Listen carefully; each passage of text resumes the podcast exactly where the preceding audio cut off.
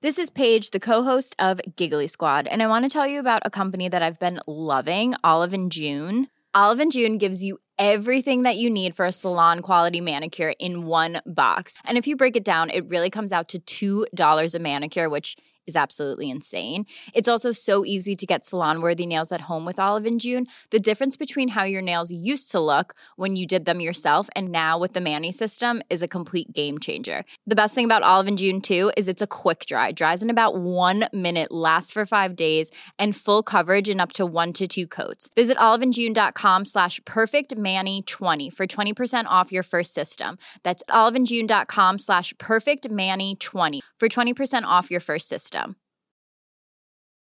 Here's a cool fact a crocodile can't stick out its tongue. Another cool fact you can get short term health insurance for a month or just under a year in some states. United Healthcare short term insurance plans are designed for people who are between jobs, coming off their parents' plan, or turning a side hustle into a full time gig. Underwritten by Golden Rule Insurance Company, they offer flexible, budget friendly coverage with access to a nationwide network of doctors and hospitals. Get more cool facts about United Healthcare short term plans at uh1.com.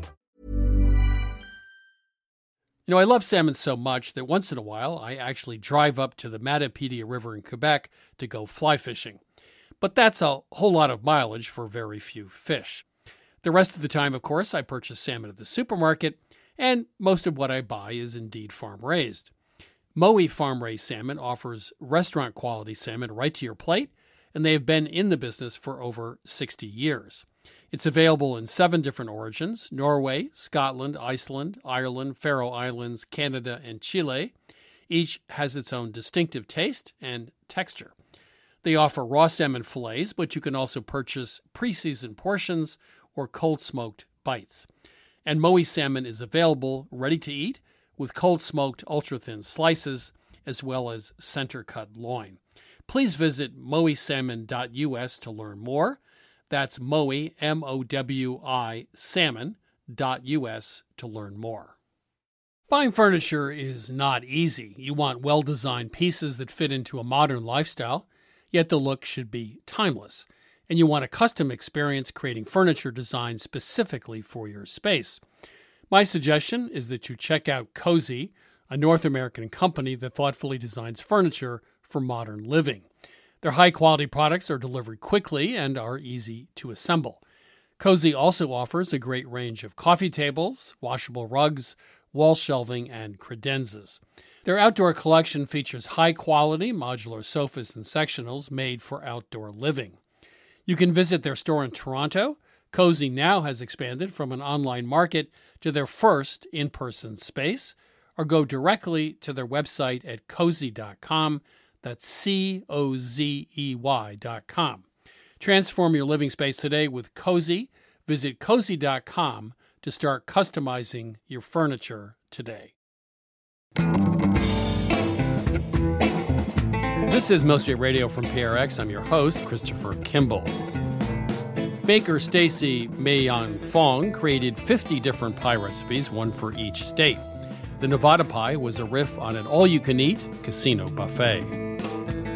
You start with shrimp cocktail, Caesar salad, Alaskan crab legs, then you have prime rib mashed potatoes on one side, and then ice cream sundae, cheesecake, fruit tart, and chocolate mousse on, on the sweet side. And Stacey thinks that a Tennessee pie should include biscuits and gravy and also look like Dolly Parton.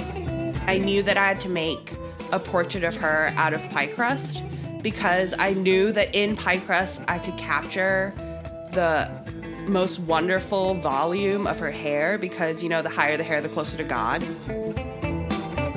Later on the show, Stacey shares more of her state pies. But first, it's my interview with Genevieve Taylor. She's a live fire cooking expert and author of the cookbook Seared. Genevieve, welcome to Milk Street. Hello, it's lovely to be here let's get this idea of cooking over gas out of the way quickly. Um, since most people in the U.S. anyway cook on a gas grill, do you find that's okay, or are you totally obsessed with wood or charcoal? Well, you know, gas is obviously okay. You can get great results cooking on gas, but I, I am a bit addicted to the fire, so I much prefer charcoal and wood. You know, I, I've I have a grill that um, sort of an Argentinian grill that is designed for wood, and I find that wood, as you said, charcoal gets much hotter. Yeah. I find um, cooking over wood to be very difficult. You have to burn it down to where you get coals. Yeah, The sure. coals are not as hot. I also have an Argentinian grill, and for me, I find it works best with a combination of wood and charcoal. So, Right. the thing about charcoal is it burns two to three times hotter than wood, and it's a very Right. even, consistent burn, whereas wood is very much a living product, and every log is slightly different to the next log, so it's quite variable. So, the charcoal kind of helps to even out those inconsistencies. So let's talk about heat level. A friend of mine, Meathead Goldwyn, Yes. he has this great rule of thumb. He says the thicker the meat, the lower the cooking temperature, the thinner the meat, the higher the heat. Is that a rule you you agree with? Yeah, I absolutely agree with that. And I would add to that and say, think about the work that that muscle has done on the animal when it was alive. So, the more work the muscle did, so shoulders, um, for example, necks, the longer and slower you need to cook it, the less work it did. So, tenderloin muscles along the back, for example, the hotter and faster you can cook it. So, it's all about what that muscle did when it was alive, essentially, for me. So dry brining, wet brining. Uh, you, you seem to prefer dry brining or koshering. Yeah. So tell me why it works and and why one would use just salt versus a brine. Mm, for sure. So I I definitely prefer dry brining. Salt, sodium chloride is a magical little molecule and it very very quickly if you sprinkle it over the surface of your meat it draws out a little bit of liquid from in the meat. So all meat is about 70 75% water regardless of what species it comes from. And the the goal of good meat cookery is to keep that 70 75% of water in the meat and not lose it. So, the wonderful thing about dry brining is it breaks the chemical bonds between the individual meat fibres. So, when that meat hits your grill, those protein fibers are physically incapable of contracting up and squeezing out the moisture. They just can't because you've broken the, the chemical bonds. So, more of the moisture in the steak stays in the steak. You don't lose it. And that's why dry brining makes it juicier end result. So give me some rules here. So we talked about some of them, but what are the things people get wrong, and what what are a few simple rules they should take away from this to get it right? Okay, I think my number one thing is to really, really care about the source of the charcoal you use. So, good quality charcoal is 95% pure carbon, which is a completely inert element. Uh, good charcoal should have no smell. No taste, no flavour, make no smoke. Um, and that for me is important. Um, you know, with really good pure charcoal, 95% pure carbon, I can get it lit and be cooking on it in five minutes, which is, I reckon, half, half the time you could take to light up a gas barbecue. You know, it's really quick. So, your fuel really is your number one ingredient. Um, that would be my absolute top tip. Um, And then don't use too much fuel. Just put the charcoal in one area because that's how you create heat zones, temperature zones, and that's how you, the cook, have control of the temperature that you're cooking at. You know, if you put charcoal all over the base of your grill, you've just got absolutely hot burning, you know, and that's when you get that dreaded burnt on the outside and raw in the middle scenario that we're kind of all familiar with. So, okay, here's what everyone does on the weekends. They have a chicken, right? Uh, maybe they spatchcock it, which I think is the best way to grill it. But anyway, or you have chicken parts, and Yeah. everybody messes it up. It's just you know, it's a train wreck. so, uh, what's your advice for cooking chicken on the grill? So, chicken on the grill, one of my favourite things to cook. But I would never consider cooking any kind of chicken, be it parts or a whole spatchcock one or whatever, over a direct heat. It's way better with chicken to cook it indirectly, that is, away from the fire, and shut the lid of your barbecue and utilise all those hot air convection currents. Chicken is always better, to my mind, cooked more gently over a lower heat with the lid down. So I loved your recipe for bavette. I think that's French for flank steak. You you know filleted it, you opened it up, you stuffed it with sausage and parmesan. I think prosciutto. Yeah. Uh, you know where'd you get the idea for that? Because it's such a great idea. Yeah, I, I don't know. I mean, it just struck me that it would be all those lovely Italian flavours just sort of rolled up in one nice big joint that you can then slice and share. So it, the idea for it was was a celebratory thing, you know, like I had some friends around for lunch and I wanted to present something lovely in the middle of the table that we carved at the table and oh it was the middle of summer when i made that recipe first and all the tomatoes were delicious and ripe and it just felt like a really sort of lovely summery celebration dish. So, here in the States, of course, on the 4th of July, everyone's grilling hot dogs and hamburgers. Uh-huh. So, in England, are there sort of go to foods uh, you might cook for outdoor parties? Sausages, I'd say. That's pretty yeah. much what everybody does is grab a packet of sausages from the supermarket and burns them. what are a couple things um, most people would not think of grilling or barbecuing that you do?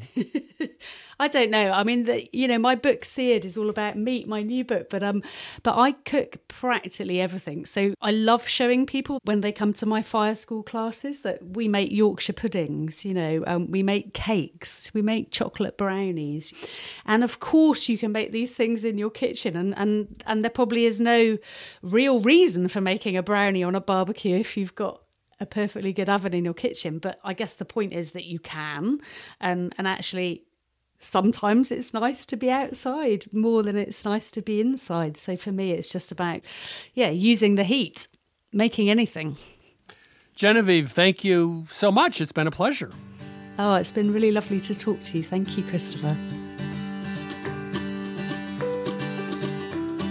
That was Genevieve Taylor, live fire cooking teacher, also author of the cookbook Seared the ultimate guide to barbecuing meat. Next up is time to take calls with my co host, Sarah Moulton. Sarah is, of course, the star of Sarah's Weeknight Meals on public television, also author of the book Home Cooking 101. Chris, what are your summertime, big family, backyard go to dishes? I hate summer. no, you don't. I do. I actually hate summer. Everybody in my family hates summer. What? No, I'm a definitely late fall, leaden skies, cold wind, winter person. A depressed individual. No, no, it's because cooking. That's when you do so much more indoor oh, cooking. You don't. It's, then you're not a fan of grilling and. I do grill a lot, actually. Well, was there anything that absolutely makes you so happy to cook on the grill? You know, one of the things I did recently that I really love, I just grilled some shallots, onions, a bunch of peppers and tomatoes, and they just made a you know, a dip with some olive oil. That was just really phenomenal. That sounds yummy. A, some herbs, fresh yeah. herbs. And that's something, you know, a lot of people say when you're finished grilling the meat, you still have fuel left. Just, you know, put a bunch of vegetables on and cook those too. And then you have that for another meal. Nice idea. Charred eggplant is just a it's killer. Yeah. Yeah. So I guess that would be my answer charred eggplant. Okay. And a small crowd. There we go. A just, small crowd. Just a few people. Okay. Yeah. And lots of beer. And a cloudy, cold day. Hey, Perfect. Yes. All righty. Let's take a call. Let's take a call. Welcome to Milk Street. Who's calling? This is Jane Ruth from Harleysville, Pennsylvania. Hi, Jane. How can we help you? I am catering my daughter's wedding. Ooh, you brave 11th, actually, woman. Yeah. Oh, my God. Oh, my God. I know. Wait, wait. How many people are coming to this wedding? 235. oh, oh you know. my goodness. Oh, Chris, we better control ourselves I, I, while we hear the question. I, think we need to give her some intervention. Yeah. Yeah. Intervention. Anyway, anyway ask ahead. us your question. Part of the menu that I plan to have, it's going to be outdoors, of course, under a big tent. And one of the items is a corn pie because that's pretty traditional in our community. But here's my question. I mean, I probably have to make 35 to 40 corn pies corn pie like a hand pie or is it a full pie? A full pie. What's in it besides corn, obviously? When I've made it in the past, I usually just get fresh corn, shuck the corn, put it in a bowl, and then I mix it with some green onions, salt and pepper, dot it with butter, pour a little milk or cream on it, and just make that sort of whole gamish, and then put it into the pie crust and bake it. I was wondering about a little bit of cream cheese to bind the pie, or will the shucked corn give enough thickener to it that I don't have to use that, maybe? I think the idea of the cream cheese is splendid. But if you want the corn to be the thickener, I would advise you to puree some of it and throw it in the food processor to release more of the Okay. starch. My other question is baking them. I already went and made all of the crusts. So I have like 60 some crusts in my freezer. And then we've rented a large cooler with racks. I thought I could cool them, put them in there, and then the next morning bring them out, heat them up before the wedding. I would do a test run. You know, so I would do a smaller batch of filling just to get sort of the proportions to see if all of this works. So make a batch for like, I don't know, four pies, and then figure out how much filling, measure it by cuppage you're going to put in each pie. Maybe eat one right away, put some in the fridge, you know, reheat the next day the way you thought, or even just do two pies. Oh, that's a good idea. Um, can I ask a question? Is this pie usually served warm or is it served at room temperature like an apple pie? It's usually served warm. And actually, we also rented a warmer oven Oh. with racks. So There you go. once they're hot, like we can bake them and put them in there to hold them. But I, you know, I don't want to do that too far in advance too, because I don't want them to dry out either. I don't like warmed up pies. I think the crust gets greasy and it's not my favorite thing Mm-hmm. Yeah, in the world. too. So I wonder if this warmer or hot box or whatever it is, you can just put the pies in there Forget the oven. and forget the oven and then just warm them up very gently and hold them. I wouldn't leave them in the warmers for hours, Yeah. but I would warm it Right, up right. ahead of time. Right. I would definitely test it out though. test it both for the mixture of the filling and also for how it does. You might want to test it like an hour at warm or half an hour or two hours and see what happens over time if it dries out. Yeah. Just think of all those years you can say to your daughter, remember I made you 60 pies for your wedding. Yeah. Yeah. That's that's going to be worth a lot. yeah. You're going to get That's some mileage. money in the bank. That is Yes. money in the bank. You can hold that over her for years and years and years. I really appreciate your suggestions. Sure. Thank you so much. Take care. Okay. All right. Bye now. Bye. Welcome to Milk Street. Who's calling? Hi, this is Vlad Pitt calling. How can we help you? Well, I wanted to get your perspective on a couple things. Every time I walk down the jam jar aisle at the grocery store, I wonder to myself, hey, what's the difference between all these products? What makes a jam? What makes a preserve? What makes a compote? And how are they different from one another? And then I also want to know which one of these might be best to make at home. Okay. Well, jelly is fruit juice, right? That sets up. Jam has some fruit in it that's chopped up, usually. Preserves have bigger pieces of fruit in it. This is just all, you know, how much fruit's in with the mixture. Marmalade is usually citrus and it's got the rinds of orange or grapefruit or lemon or whatever in it. That's really the difference. I would say a jam is probably the best. I've made a lot of it over the years and uh, a couple tips, and I'll let Sarah talk. You should make small batches. I find when you double or triple batches, it's very hard to get a good, accurate temperature reading because you have to get the temperature just to the right point. So, usually four cups at a time or something small, at least to get started. And secondly, I, years ago, I bought a full copper pot and it's used on top of the stove for making jams. And I know it sounds stupid, but it really made a big difference because it conducts heat so well. It's all about getting everything in that pot at the right temperature at the right time. That's the difference, and I would give jam a shot, but do small batches to start. One last thing most old fashioned recipes have too much sugar in them. I cut the sugar sometimes in half, and then I can them, and then I put them in the fridge, and they last quite a long time. So I'd also think about sugar content, even though it is a preservative. Some of them are so sweet, you know, you just can't taste the fruit. What's your take on using a, an artificial setting agent like a gelatin or a pectin or something like that? Yeah, usually you use a pectin, and there are two kinds. Uh, there's one that's a low sugar pectin that comes in a like pink box, I think. And if you're going to do lower sugar jams or jellies or whatever, you need that one. Vlad, I had a question for you though. When you said which one would be a good one to make at home, it's this because you want to make jams or jellies and preserve them to give to friends or you know be able to put in the cupboard or whatever. We have a big mulberry tree in our yard, and it gives off an impressive amount of fruit every late summer. And we've made jam a couple times with it, but it never seems to last too long on the shelf. And then I wonder, you know, could I be doing something else with those mulberries? Is there maybe a different preparation that I should think about? Oh well, that's a whole different question. I mean, I'm sure they're beautifully frozen. Yeah, just freeze them. You could also puree them with some sugar and some acid and, you know, freeze it like a sauce, a mulberry sauce that you could put on ice cream. Hmm. I only say freeze again, you could, you know, process it. Or probably if you put in enough sugar and acid, it would keep in the fridge pretty indefinitely. Or put in a large glass jar with lots of alcohol. Oh, yeah. Now you're talking. Now Yeah. you're talking. Yeah.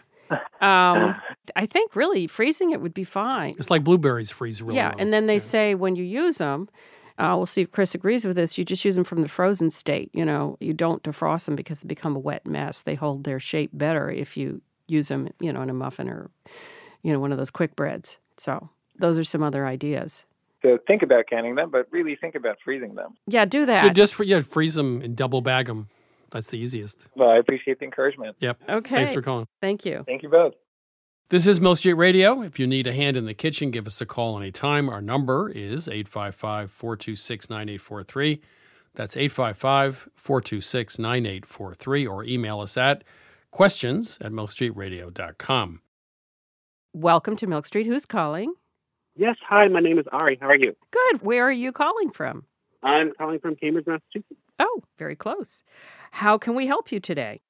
Well, I often make chocolate truffles, chocolate truffles, bonbons. People have different names, but you know, chocolate with the ganache. the Ganache center. inside. Yeah, I'm rather famous for them among my friend circle. But I was wondering, whenever I make the ganache, I like to use different flavorings, sometimes often alcohols like cognac or bourbon, maybe even like lemon zest or something. And I noticed that when I make it, often the next day it tastes different than the day I've made it. And I was hmm. wondering, is that like a stew that it ages? Like, why would it taste different the next day than the day I've made it? And how can I predict what it's going to taste like so that when I make it, I kind of have an idea of what flavor I'm going to end up with? Well, there's probably a couple of things here. When you make it and you taste it, I assume you make the ganache and you add the flavorings and then you roll it, correct, into balls. Okay. And you taste it at that point, right? So at that point, it's at room temperature. Yes, but even when I chill it, if I wait a couple days, it still changes the flavor. Of course. Well, that is the point. The temperature is different. But, but do you bring it back to room temperature before you eat it the second or third day? I've experimented with the temperature, and that changes it too. But but just the aging it a few days, no matter the temperature, seems to change it. So you're saying you take it out of the refrigerator, let them come back to room temperature, taste them again, and they taste different. Yes, exactly. Okay, well, I would also say two other things. I hope they're well covered in the fridge so they didn't pick up any other flavors because that's really, really important. Yeah. And then the other thing would be I tend to agree with you, especially if you have something like zest with oil in there, it's going to permeate even more. I could see it becoming stronger in flavor. So, is there any way to predict what flavors are going to become more prominent? I think just make them frequently and take notes. No, but it's a good it's it's a it's a good scientific question. I think you're absolutely right. Even if you eat them at the same temperature as they sit, like you're right, like a stew changes in temperature, it gets much more Right. complex. So, can I ask a question? So, after two or three days, are certain flavors more prominent? Is it a duller flavor overall, where things are a little bit moderated, or is there in, no consistency in what you find later on? Well, I think some flavors are more complex. For instance, the times when I've added cognac, Right. much better a couple days later. Are there any things that are sharper, like the lemon zest that come out? It's hard to to pinpoint different flavors sometimes. It feels like acidity does come out a little bit more, I'd say, maybe. Yeah, I don't know. The only thing I can think of is that the alcohol, some of it dissipates over time. You have a more subtle flavor. But that's a good question. Actually, I don't, I don't really know the answer. I think I have to call my science guy. Good question, though. It's an Ari. excellent Very, question. very very good Yeah, question. It's a good one.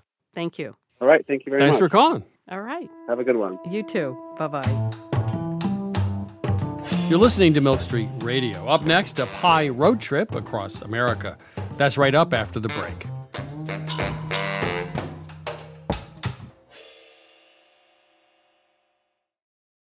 I'm Christopher Kimball, and now here's a word from our friends at Allagash Brewing Company, who love food as much as we do here at Milk Street. Hi, this is Jason Perkins. I'm the brewmaster at Allagash, and I've been making Allagash White in Portland, Maine since 1999. So, a white beer is a very old style of beer. Traditionally, it was brewed with spices of some type, typically coriander and orange peel.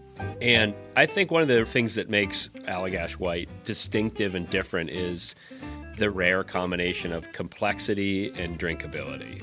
And it's sometimes remarkable to stop and realize that I never get tired of it. You know, I'll open a can or I'll pour a glass and the first sip, and I'm like, man, this beer is good. there are a lot of different ways that folks can enjoy an Allagash White, and here are some of the examples of what folks here at the brewery like to do. My favorite thing to pair with an Allagash White is simple, beautiful seared scallops over a bed of fresh greens with blood orange and shaved fennel.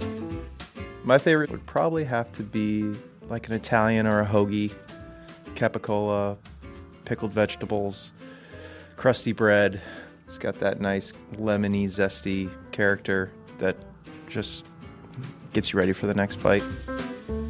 The ultimate pairing for me is this dish called bo ssam, which is this like big pork shoulder with like salt and brown sugar. We also call it candy pork in my house, and a little like scallion ginger sauce. It's like lettuce, rice, pork, sip of white, lettuce, rice, pork, sip of white, and it's just perfection. My other top choice was like a hot dog. Like just have a hot dog and have an Allagash White. You don't need to dress it up. There's something about mussels with beer, especially the white, that is just so good. I feel like it goes really well with different soft cheeses that aren't too dominant, but then also with like spicy Indian food. So I think it's just really versatile. I could imagine like something like um like lemon meringue pie. That would be really nice. Pairing Allagash White with carrot cake is a thing of beauty. This maybe it sounds really boring, but pepperoni pizza. I feel like after a long week, having like a nice warm pepperoni pizza and a cold Allagash White is just like you made it. Like you did your week. You deserve this pizza. You deserve this beer. It's perfect in summer. It's perfect in winter. I haven't really found a flavor that I don't think works really well with Allagash White. Yeah, so not only do I drink it while I cook, I often cook with it. So if I'm creating some kind of stew, I'll add a little bit of Allagash White to it. A lot of people use Allagash White in like a fried fish batter. Anywhere where you can add like a spritz of lemon or a spritz of lime, that could be the beer. We are very food minded here at Allagash, obviously. and I think because of that, Allagash White is kind of subtle in a way that not all beers are. And I think that makes it very food friendly. I think it tends to unlock qualities in the food that you otherwise wouldn't necessarily notice. Like it's not too hoppy or it's not too sweet, so it sits right in the middle and sort of brings the flavors of the dish to life. If you ask anyone here at Allagash, we're pretty much all stands for this beer. We love it so much because every time you have it, you pick up something new. Every time you come back to it, you're reminded, like, oh, wow, yeah, that's really good. This is Jason Perkins again. Just want to say thanks to everyone at Allagash for sharing. You can try Allagash White at home too. Head to allagash.com slash locator to find Allagash White near you. For 21 plus only, please drink responsibly. Allagash Brewing Company, Portland, Maine. This is Milk Street Radio. I'm your host, Christopher Kimball. Right now, it's my conversation with Stacey Mei Yan Fong. She's the creator of the 50 Pies, 50 States project. While applying for her green card, Stacey dedicated herself to baking a pie inspired by each and every state in America. Stacey, welcome to Milk Street. Thank you so much. I am so happy to be here. I'm really, really excited. Your project is 50 Pies, 50 States, which incredibly involves a different recipe for every state. Uh, but the thing that was so interesting is each of these pies was brought to someone in their state, right? It was dedicated to someone that I knew from that state or someone that like spent a lot of time in that state because this project was really about like a love letter to America and also giving back to my friends because they've given so much to me over the years that I've lived here. And yeah, it was my love letter to this country and a love letter to them through food, one slice at a time. I showed them how much I love them. But you spent a lot of time. This is not like, you know, a three week project. You spent weeks on sometimes on, on an individual pie. So I, I just have to ask the question: Was this this came to you in a dream? this what I mean? you you really have to be motivated to do this thing, right? I really love a challenge for myself. I really like to push the boundaries. And like before I moved to the States, pie for me was always a savory thing. The only sweet pie I'd really eaten before I moved here was an apple pie. And then when I moved here, I was like, oh my gosh, there's like icebox pies and strawberry rhubarb pie. Oh my God, the first time I had a strawberry rhubarb pie, I thought my head was gonna fall off. I thought it was so delicious. So I was like, okay. I am going to make America my home. The best way for me to learn about America would be through food. And there is no food, I think, that is more American than pie. And I was like, you know what? It'd be fun to bake different pies that are like very specific to each state. And when I set off to make each state's pie, I wanted to do the state with as much justice as I could. I'm not saying that this is like the be all end all state pie. I'm saying like this is my interpretation of my experiences in that state or with the person in that state in pie form. So yeah, it's like my pie road trip through the states. So let, us say you pick a state like Kansas, okay? Mm-hmm. You just go to Kansas and, and, drive around. You have friends in every state you start with. I mean, how would you pick a state, research it, and and figure out a pie? So I would talk to a person that I knew from that state, and I would kind of like ask them like, what is something food wise that really stuck out to them, and then I would just like deep dive into the internet. So like it takes me about like two weeks to decide what I'm gonna do because, you know, at the end of the day, the pie is kind of a blank canvas and pie is the limit. So, like, I can go whichever way I choose. I feel like one that I knew right off the bat was West Virginia because one of my best friends from college, Jeffrey, he's from West Virginia.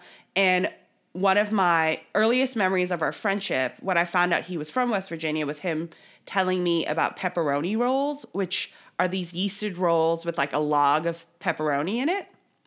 And I grew up eating something similar from Asian bakeries with like a hot dog in it. And so I was like, that's so cool that, like, you know, there's a little bit of a crossover. So I ended up making like a stuffed crust pie a la, like, you know, a Pizza Hut. Mm-hmm. Um, so in the end, it ended up being a pepperoni roll crust pie with like a hot cheese and marinara sauce center.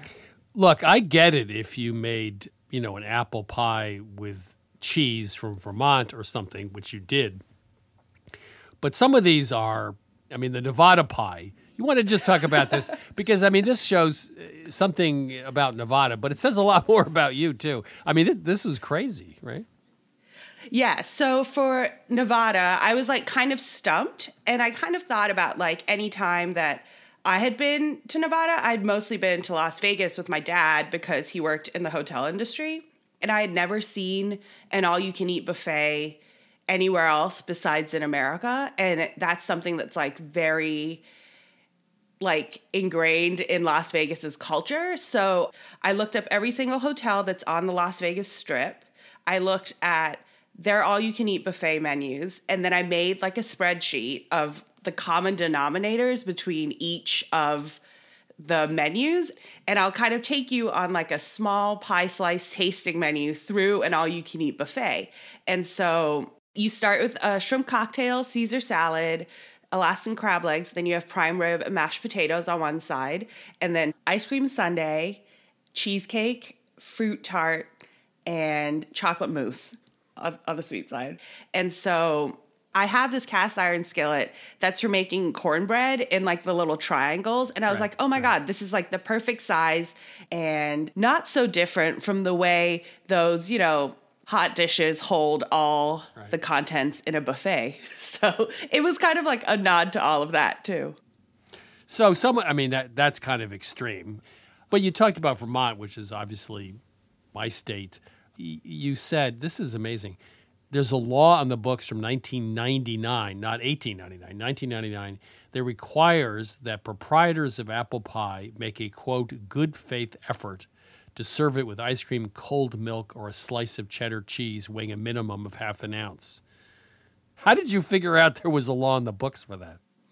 So, what's so funny is a lot of state foods and fruit are like laws that kids in elementary school learn about how to get a bill into law. And so, like, that's how Alabama state fruit became the blackberry or how Florida got the key lime. Like, it's so interesting. And I, I think the thing that I've learned the most through doing this project is how passionate everybody is about the state that they come from.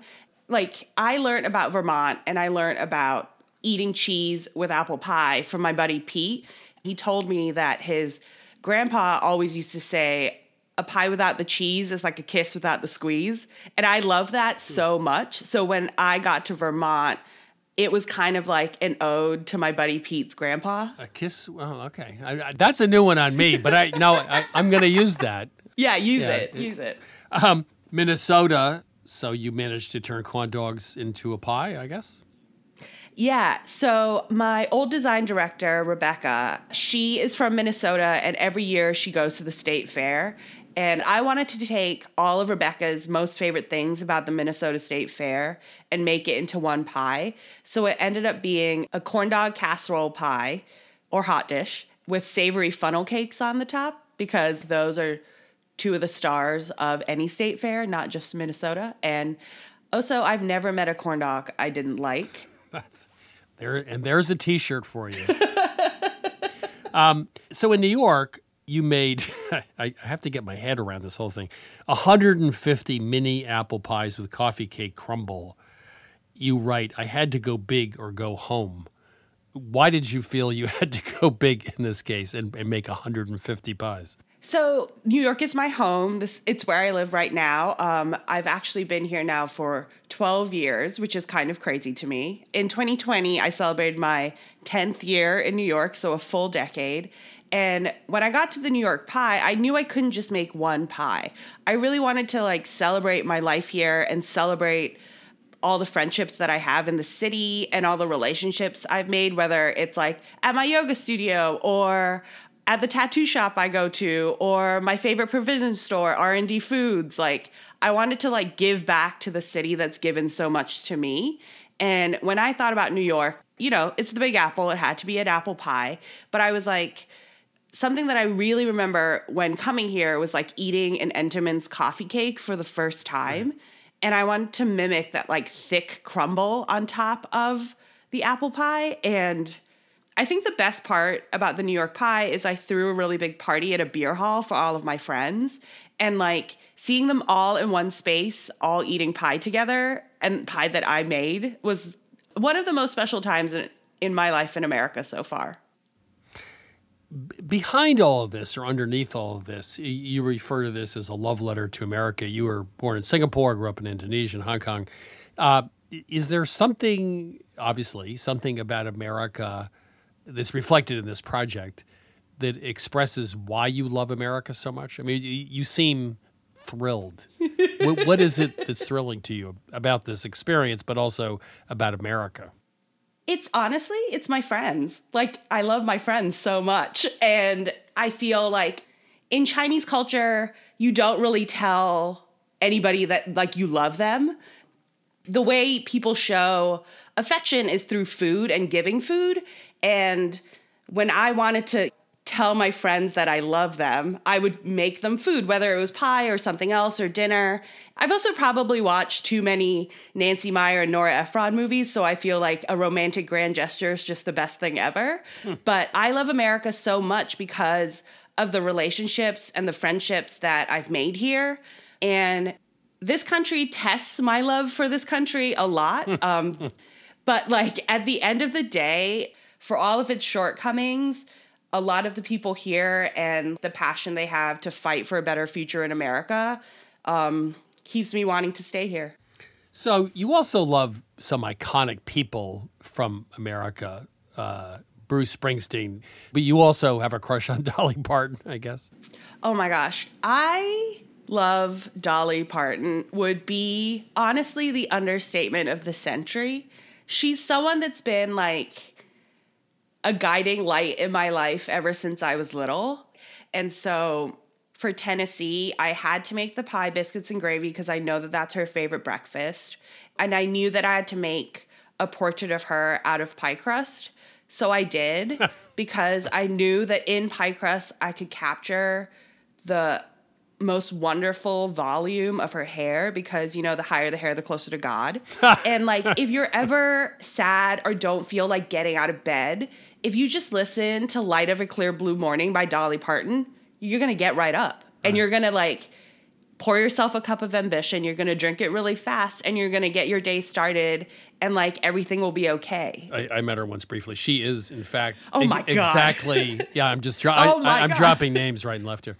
Uh, she is exactly what you think, and um, I think she does represent what you know a lot of people love about America, right? 100%. I never thought that I would ever get the chance to see her live. And when she went on tour again, I paid an exorbitant amount of money for tickets, but that's fine. And me and my friends, Chuck and Kelsey, went and saw her at Forest Hills Stadium in Queens. And I cried most of the time, let's be honest, because I was like so overwhelmed with joy. But another thing that was so beautiful about the Dolly Parton concert was all the different people that come together that love Dolly Parton.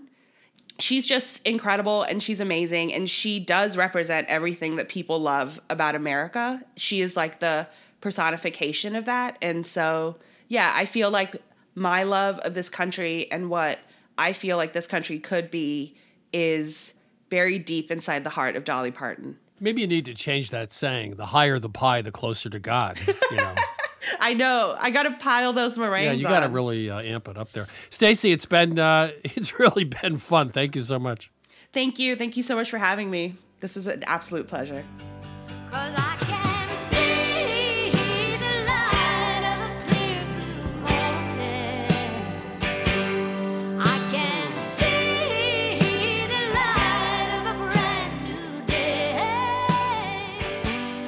That was Stacey Mei Yan Fong. Her book is 50 Pies, 50 States An Immigrant's Love Letter to the United States Through Pie.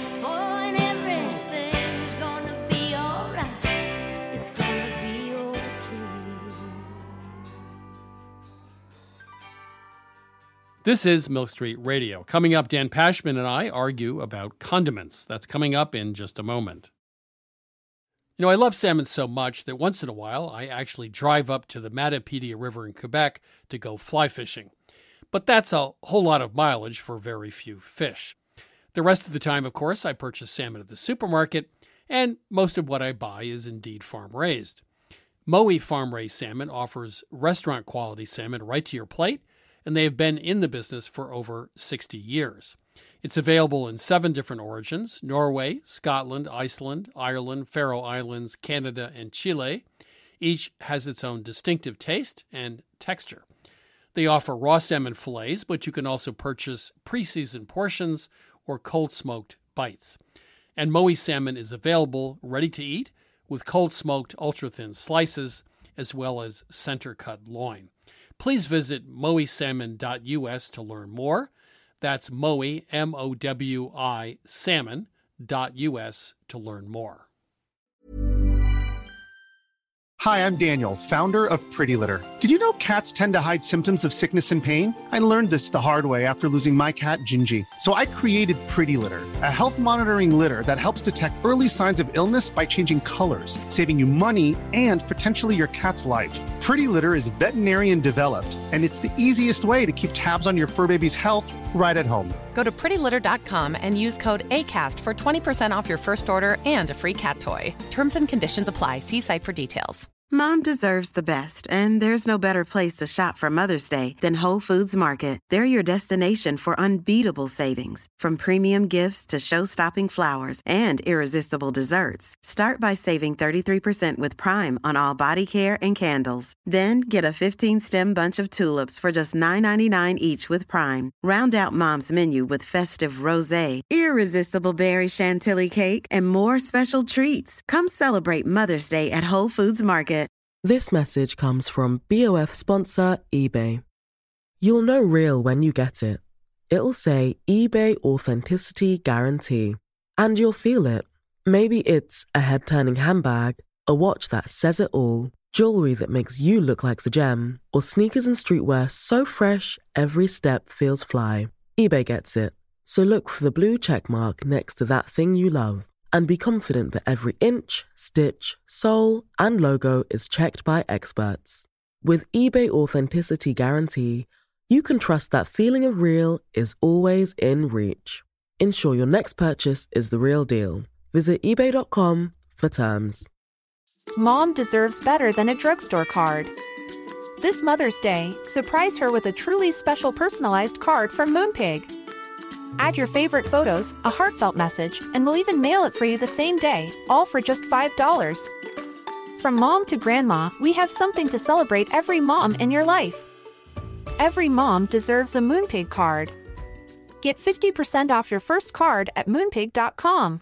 Moonpig.com.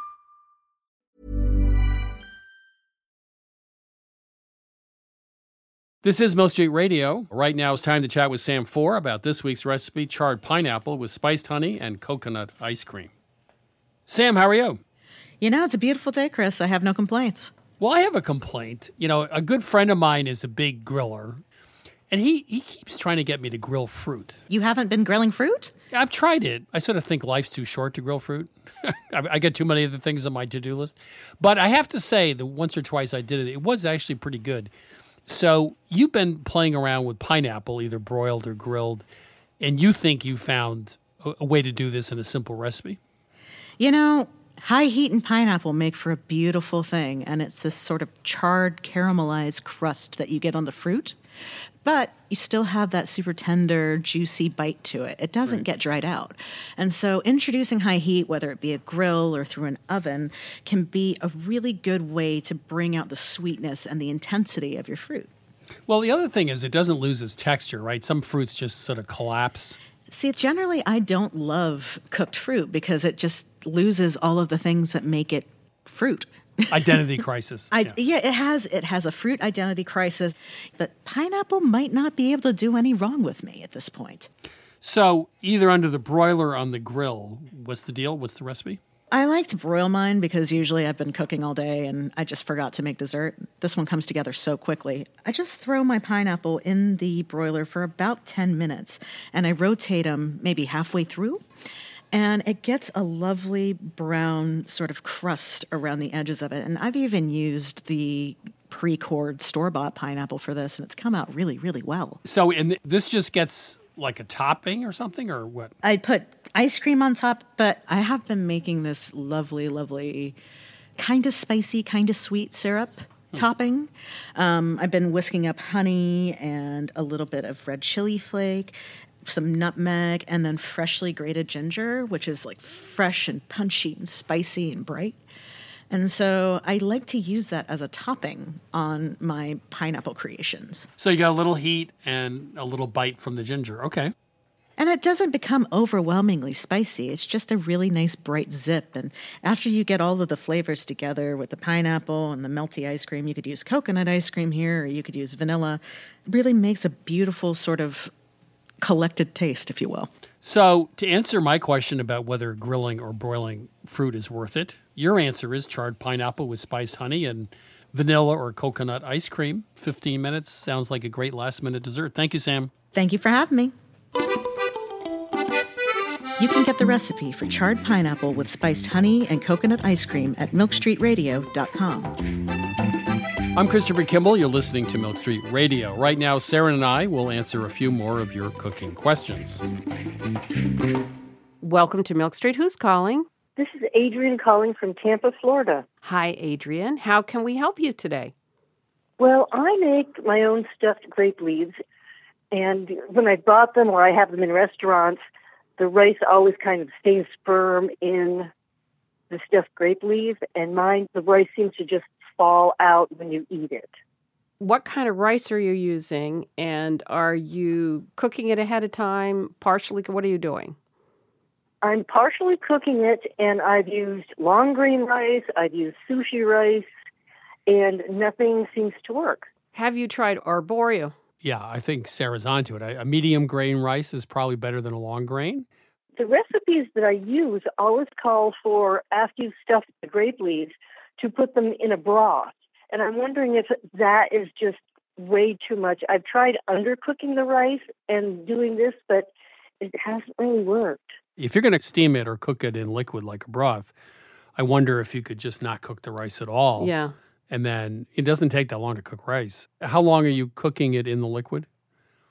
The directions say like for 45 minutes. Yeah, why don't you start Yeah. with raw rice? Just use raw rice. The thing is, if I start with raw rice and then I overstuff any of the grape leaves, they'd pop.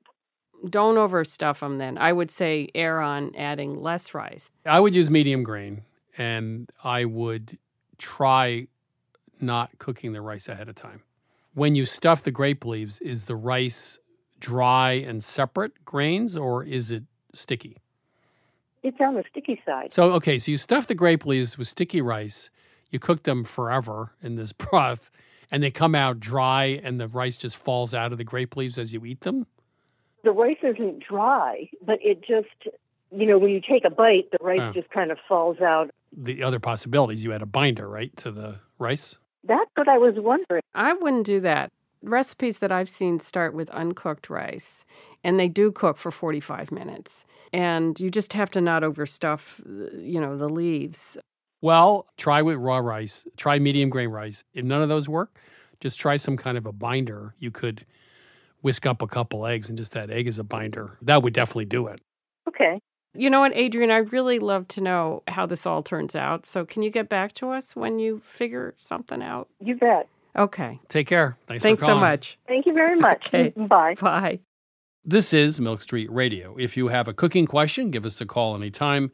855 426 9843. One more time 855 426 9843 or email us at questions at milkstreetradio.com. Welcome to Milk Street. Who's calling? This is Kate from Muncie, Indiana. How can we help you? I have a small business here where I make soup and bread. Every week I have different flavor pairings. And I had enough interest that I decided to start making a vegetarian version every time I make it. But I'm really struggling to figure out when to use plant based meat and when to make a different type of substitution. For example, I've found that a plant based sausage in a lasagna soup is really good, but a plant based bacon or ham is really hard to find that works well in a soup without getting broken down. And I just wondered if there was any kind of rule to follow as far as figuring out substitutions like that. Well, replacing meat with something that has the texture of meat is a relatively fruitless proposition. So I would just avoid a one for one replacement of a plant based meat for meat. That being said, however, there are lots of ways to get meaty flavor in a soup or a stew, right? I mean, tomato paste you brown in a skillet is great. Uh, miso Sure. works great. Mushrooms, etc. Uh, shio koji, do you know what that is? No. It's a liquid. It's umami in a bottle. It's absolutely amazing. Okay. I would try to get enhanced flavor. You know, charring, browning, deeply roasting, all those things get you flavor. Uh, it's hard to get the texture of meat, right, Sarah? I agree. Let me put it another way. Most of the people in the world eat a mostly vegetarian diet, right? Because meat's expensive. So they have Mhm. come up with fabulous ways to cook vegetables without trying to substitute for meat. And that's what I would look to. I mean, what I would do is just have different soups and then label the ones that have no meat in them as, you know, whatever, vegan or vegetarian. Because believe me, if you're a vegetarian, you're probably not going to miss the meat. But I did have a couple of other thoughts besides that. I mean, in the mushroom department, which Chris already mentioned, in particular portobellos and shiitakes, if you're trying to get smoke in there, just use smoked Mhm. paprika. You know, Mm. the stuff you get from bacon or ham, you can get from smoke. It's not the same, but it's still pretty good. And a couple other thoughts is tofu. When you take tofu and you freeze it and then you take it out of the freezer and you press it between paper towels, you remove a lot of the liquid so that then when you go and mm-hmm. saute it, and you can saute it in something flavorful or with some umami ingredients. Marinate in soy sauce. Right, or miso. Then you could add that at the end. Don't cook it in the soup so it gets soggy all over again. Add it as sort of the afterthought. And then I was also thinking about halloumi cheese, which is this Greek cheese that they bake, and it's so yummy, yet it holds its shape. One thing we did in the office last week, we were playing around with some appliances, like it was an indoor smoker. We smoked portobellos and made a smoked portobello burger. That's a great idea. Oh, uh-huh. A little coleslaw on it. Mm. Stovetop smoker. You just get the little wood chips. I have one. I forgot about it. We started this call saying never try to substitute. Now we're going into smoked portobellos and tofu. and- Well, no, but we're not saying meat that isn't meat. Katie, I hope that was helpful and not confusing. Right. Thank you. It was, Yeah. I think. okay. Thanks for calling. I appreciate it. Bye. Next up, a few words of wisdom from Dan Pashman. Dan, how are you? Hey, Chris, I'm good. Happy July 4th. Thank you. Uh, it's one of those holidays I don't really look forward to, but I actually love it when it shows up. Okay, well, fortunately, it's named after the date that it is, so it can never surprise you. and it's time for summer barbecues and cookouts, and that means it's time to pick your condiment. There's a condimental divide in this country, Chris. Oh, no. You must take a stand ketchup or mustard. You're the only person I know who takes something that everybody loves, like July 4th, and turn it into a war. Well, I mean, that some people might argue that's fitting, but anyway, ketchup versus mustard. Come on, Chris. Well, hot dogs is mustard and burgers is ketchup. Oh, I mean, oh, I'm, I'm interesting. bifurcated on that issue. Actually, Chris, it turns out it was a trick question. I would argue that the best answer is both. Both on both? Both on both. I'm here. Oh, I'm here to argue. You're in deep water. in favor of mixing ketchup and mustard. You don't have to decide. Okay, I'm going to listen. Why is that? Well, mustard is bitter, ketchup is sweet. Together, they're greater than the sum of their parts, and you get all the flavors. Really, like a, a lot of the classic burger condiments are, you know, ketchup, mustard, mayo mixed together. At Shake Shack, they supposedly puree pickles into their Shack sauce, which I think works extremely well. You know, you want a little bit of everything in, in whatever you're putting on your hot dog or burger, and ketchup and mustard is the quickest, easiest, without pulling out a blender, to get a lot of different flavors together on your plate. Well, first of all, on a burger, anything goes. So I, I, often do put everything on a burger, and that's fine with me because I think ground beef, you know, it's a neutral meat, you know, that it goes with anything. That being said, sir, when you get to the hot dog, I think mustard and juicy pork really do go together particularly well. I don't want sugar on my hot dog, but on, on a burger, it's fine. That's fair. I mean, look, the way that I like to do it is I don't squirt either of them on directly onto anything because you put ketchup and mustard on top of a burger, the bun's going to turn soggy. If they're a little bit cold, they're going to chill the burger and congeal the cheese. What I like to do is you squirt the ketchup and the mustard onto your plate. And uh, for me, I like Colman's mustard. I'm on a big Colman's English mustard kick. It's it's very spicy. It's got a sort of horseradish type of a spice. It's got a little sweetness, and it also has just a little bit of like grainy texture. So I like 60% ketchup, 40% Colman's mustard. Mix them together on the plate, and then you dip your hot dog or your burger on a per bite basis into that side condiment. What? Yes, that is the way it's done. What do you do? You're dipping it? Yes. Oh, come on. That that's far superior. That that eliminates soggy bread. It allows you to regulate your condiment usage on a per bite basis. If you want to bite without condiment or more condiment, you have that freedom. It gives you control as an eater. So here you are. Yeah. You're standing outside in someone's backyard, Mm-hmm. maybe yours. You have a double paper plate, right? yep. You've got a burger in one hand and you're constantly dipping it into a pile of mixed condiments on the plate. Yes, that is exact. That's exactly right. It's an image that will never leave me. There's actually a video on Instagram that just went viral recently of a guy at Yankee Stadium dipping his hot dog into his cup of beer. now, that's cool. That wow, That wow, is cool. Chris. You must. You you just seem like you're on a mission to lose all credibility today, aren't you? Dipping a hot dog at the stadium in beer is at a different level entirely than dipping a hamburger in little tiny dips in your pile of 60 40 So, so, so what you're saying is, if you're gonna be crazy, go go full crazy. Here's the underlying problem. Okay. The whole point of July 4th and eating finger food, hand food, is not delicacy, it is not perfection. I mean, th- this is about being casual. And somehow you've regimented what should be a simple proposition into something that has too much science mm. and, and too much technique in it. Once you get the hang of it, it really isn't that hard. I mean, like, oftentimes there is a table to sit at, but let's say it's standing. Yeah. Let's say there's just a big picnic table put out, and someone's just putting piles of burgers and hot dogs there, and there's paper plates and there's condiments. There's probably plastic utensils. So you pick up a plate, you squirt your ketchup and your mustard on, you take a fork or a knife, you mix them together, you put your burger and your hot dog on the plate. You can hold the plate in one hand, pick up the food with the other, and dip as you eat. You get full control. You get your condiment ratio in order and correct. Everything is fantastic. Happy July 4th. So someone comes up to me, we're at the same party, and he says, Hey, do you know who that guy is who's dipping his burger in the condiments? And what do you think I'm going to say? Have no idea. Never met him before. okay, well, I, I take your point. And for the burger, I think the mix is actually interesting. The hot dog, not so sure, but I, I give you credit for thinking this through deeply. That's what I do, Chris, for better or worse. July 4th philosopher, Dan Pashman, thank you. Thanks, Chris. Take care.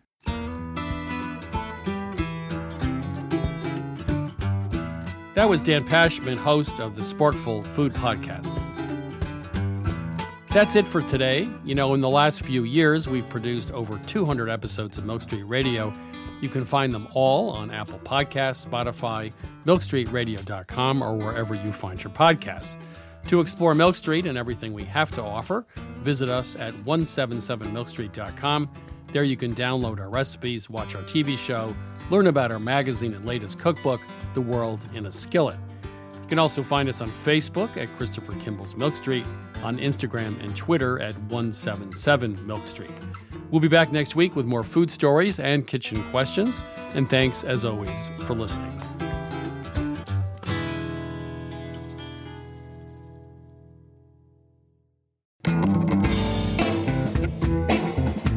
Christopher Kimball's Milk Street Radio is produced by Milk Street in association with GBH.